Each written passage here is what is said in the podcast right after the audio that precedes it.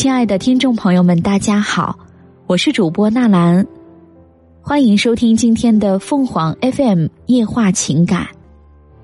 婚姻里最暖的爱，是我懂你的不容易。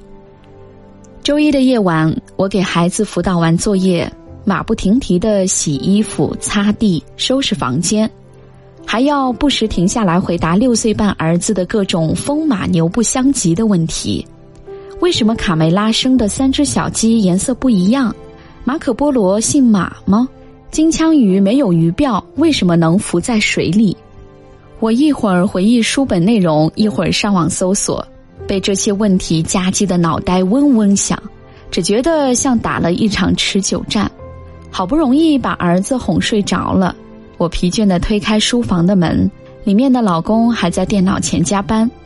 见我进来，老公摘下眼镜，揉了揉眼窝，说：“好累啊，最近身心俱疲，肩膀疼，后背疼，老腰也疼，快给我按一按。”我本就很累，听老公这么说，不禁翻了个白眼，说：“你累？我还累呢。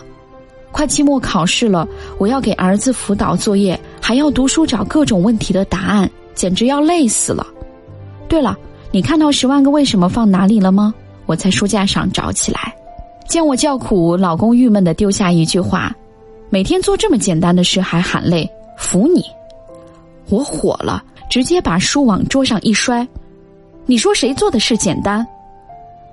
见我发火，老公立刻撇撇嘴，敏捷地钻进浴室洗澡去了。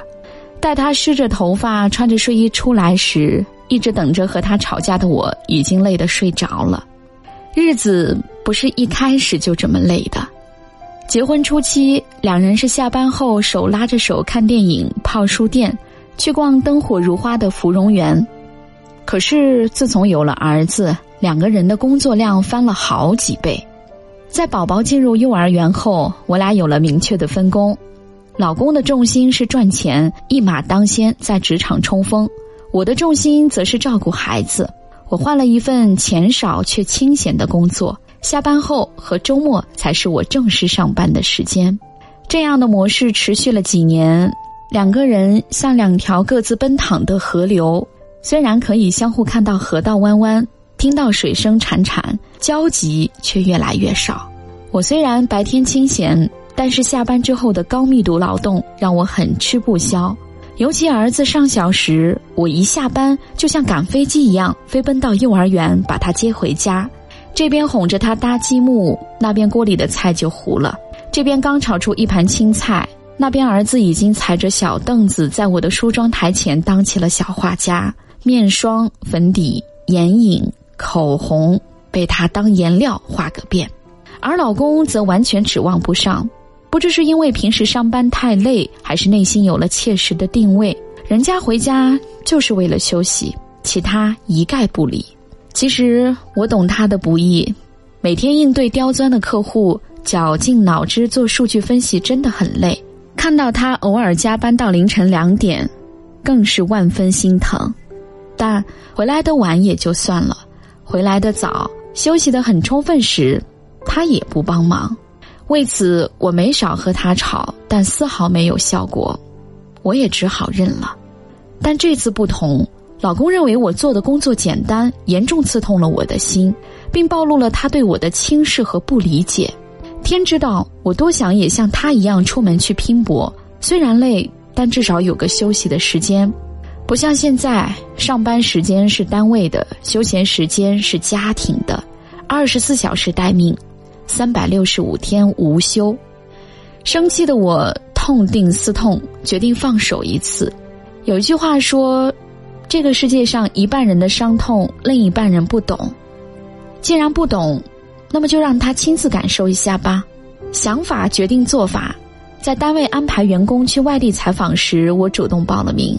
对于这次出差，老公没有什么意见，他丝毫没有意识到接下来迎接自己的是1级挑战。儿子虽然有点不舍，但爸爸承诺带他吃洋快餐，立刻被策反。反倒是我自己纠结的百爪挠心，1天也没和儿子分开过，乍然分离还真不是滋味。还好这种情绪只持续了2天，看到父子俩自得其乐，我就慢慢放开了。采访、写稿，在安静的夜色中走在陌生城市的街道上，我觉得轻松自在，心境也逐渐变得开阔了。而老公呢，短暂的太平期过后，我感受得出他忙翻了。有一次他接孩子晚了5分钟，班主任直接把电话打到了我手机上，请家长务必快来。我马上打电话给老公，老公接电话时明显是跑步状态，快了快了，我马上到。还有一次，老公忽然打电话给我，问我平时怎样辅导儿子玩轮滑。当时我正要参加电话会议，只简单的回了一句：你自己去百度。待会议结束，我将电话打回去，听筒里传来他的一大堆抱怨，一会儿说现在的教育环境不好，凭啥孩子学啥父母就要会啥，一会儿又说儿子太任性，喜欢轮滑又不肯去兴趣班。脑补一下他气急败坏的样子，我简直都要笑了。终于有一次，老公忍不住询问了我的归期，虽然他表面淡定，但据我对他的了解，知道他此刻已是万分艰难了。视频里，老公很不好意思地红了脸，说：老婆，今天儿子问我金枪鱼为什么没有鱼鳔却能浮在水里，我没回答出来，我只回答他，你妈妈再不回来，我们吃米饭时连干净的碗都没有了。顿了顿，他又说，这些活儿真的太累了，以前你是怎么熬过来的。一句暖心的话说得我眼眶迅速的湿润了，心里的冰山像受到了暖阳的照耀，倒塌的窸窣作响。第一次我认真的审视自己的内心，其实一直以来我最介意的并不是累，而是累却不被尊重，不被理解。如果说恋爱时上天入地最想要的是一句我爱你，那么在婚姻里最想听的却是这一句我懂你。第二天一早，儿子睡眼惺忪地醒来，发现出差多日的妈妈回来了。房间虽然依旧乱，但早饭已经热乎乎地摆在桌上了，碟里有煎蛋，碗里有白粥。宝贝，想妈妈没？书包已经整理好了，在学校别忘记喝水。妈妈蹲下来向儿子索要抱抱，使劲亲脸蛋也亲不够。我怎么回来的这么快？这主要归功于我的出差工作本就接近尾声，而剩下的工作并不受地域限制，所以昨晚和老公视频完，合上手提电脑，我就直奔机场，毫不犹豫地买了最近航班的机票。在出租车上，我给了老公那个金枪鱼的答案。金枪鱼的身体里没有鱼鳔，所以必须在水中不停地游来游去，才不会沉到水底。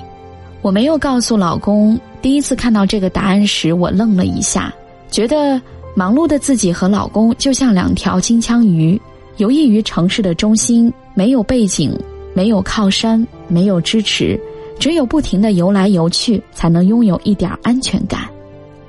我虽没说，可老公居然感同身受了。我的手机叮的一声，屏幕上写着一行字：快回来，我的金枪鱼仙子，没有你和我分工协作，我一个人不能游来游去。我笑了。听众朋友们，无论你是开心还是难过，不管你是孤独还是寂寞，希望每天的文章都能给你带来不一样的快乐。你也可以关注我们的微信公众号情感与美文，收听更多内容。我们下期再见。